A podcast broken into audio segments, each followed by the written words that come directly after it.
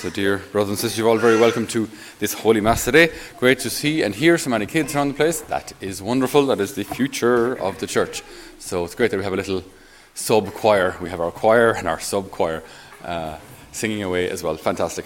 Um, you may have noticed, for those of you who aren't Irish, or if you ever spent some time abroad and you come back to Ireland, we have this uh, very strange way of reacting to being given a gift right? If you ever, like, especially people, I'm not sure if, if the younger generation do this anymore, but uh, my parents' generation absolutely would.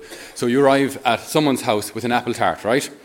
And you say, "So here, Bridie, I just we got you a tart on the way, or I made you a tart this morning." What's the reaction?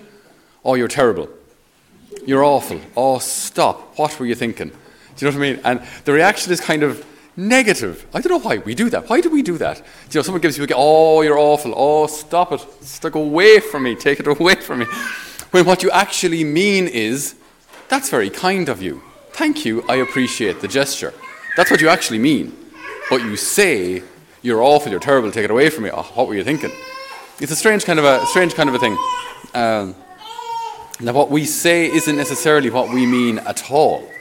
You know, it's just this. this, this, this I remember uh, I, I, I gave this story. I told this story before of um, uh, a parish where where I was for a while, and um, a lady came to me and full of compliments for the other priest in the parish, right? So, oh, isn't Father, we call him Father Jerry, isn't Father Jerry amazing? Isn't he absolutely fantastic? Isn't he absolutely great? Lovely quick mass, isn't he absolutely fantastic? Oh, marvellous, where would we be without him? And then kind of leaves it like that and walks away. And I was thinking, yeah, he, he is. He's a good priest. I'm very. She was trying to get at me. Wow! I, I, I yeah, because I mean, like the full. I mean, and then, by the way, she never, she ordinarily wouldn't be complimentary at all if you knew the lady. Um, she was actually trying to get at me for my mass being slightly too long. That was the point.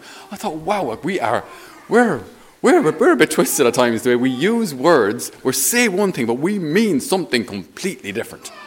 Do you know, it's a, an, an odd kind of a thing. You have to be kind of. Uh, is this an Irish thing? I don't know. I think Americans. Uh, we have an American here uh, this year and she finds us a strange species. Um, she finds it very difficult to understand what we mean at all at times, because what we say very often isn't what we mean. In our gospel today, the Lord says something which is, is fairly obvious, okay? he says, No one lights a lamp to put it under a tub. They put it on a lampstand where it shines for everyone. Or a city built on a hilltop cannot be hidden. Okay, I mean, these are fairly, fairly obvious things.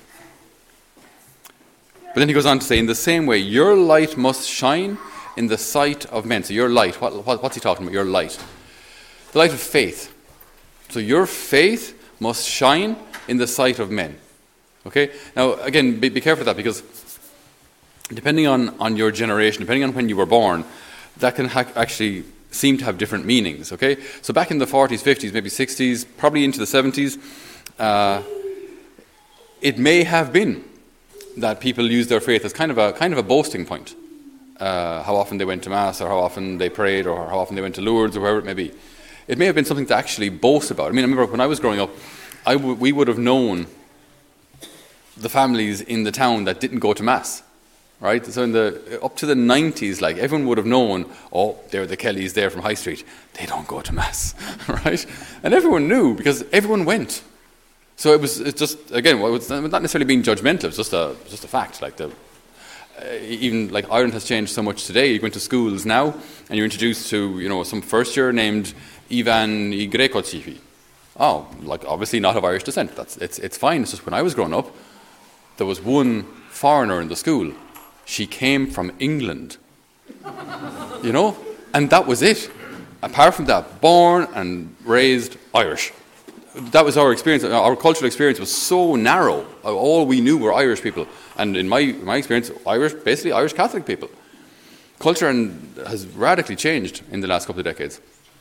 So we have to kind of we have to kind of catch up with all of this. So when the Lord is saying that our faith must shine in the sight of men, He is not saying we should boast about our faith.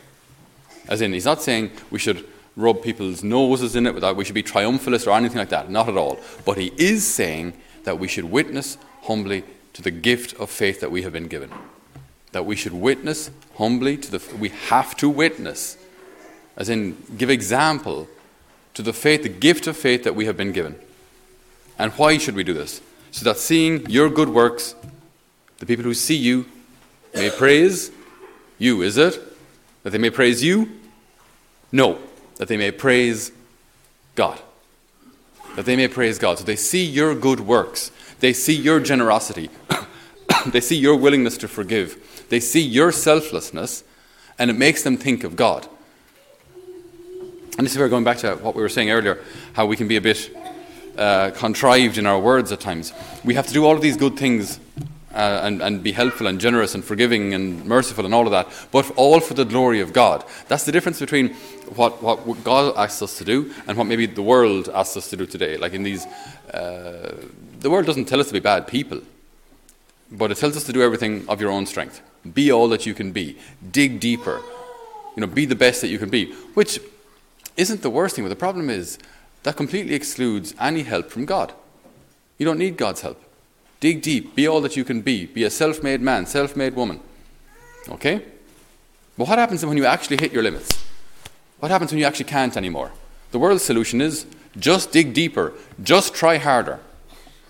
But what if, what if you've tried your hardest? What if you haven't got any more to give? Well, just try harder. That's not a solution. For us Christians, it's different.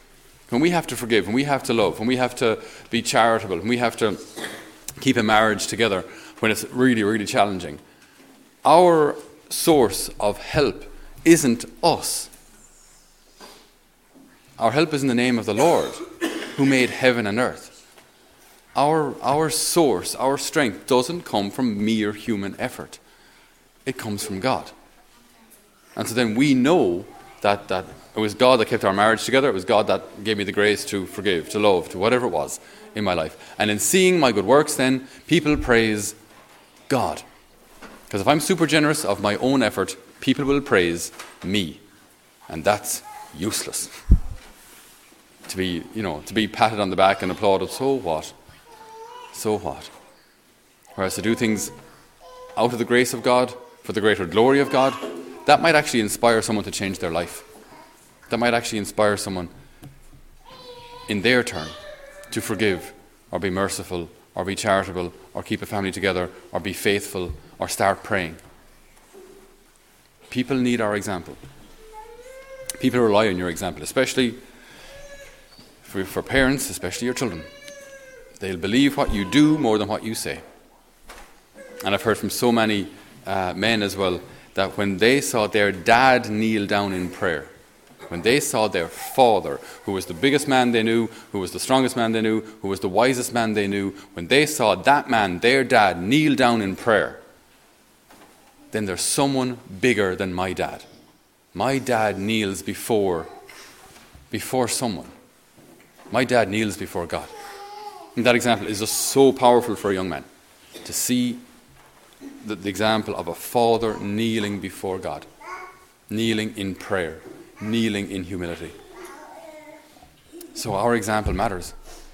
The faith that has been given to us, it's, it's not a private thing that we can just shove under a bed and take it out when, when we need to take it out in, in time of bereavement, take it out in time of financial difficulty, and then put it back in under the tub when we don't need it anymore. That's not the way it works.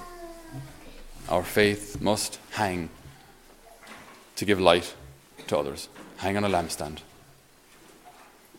So, dear brothers and sisters, we have a job to do, each one of us. In the rebuilding of the church, in the renewal of the church, each one of us has, has something to do. It's not all lay people, it's not all religious. Each one of us has a role in the renewal and the, the, the preserving of our faith. You and I are called to be witnesses.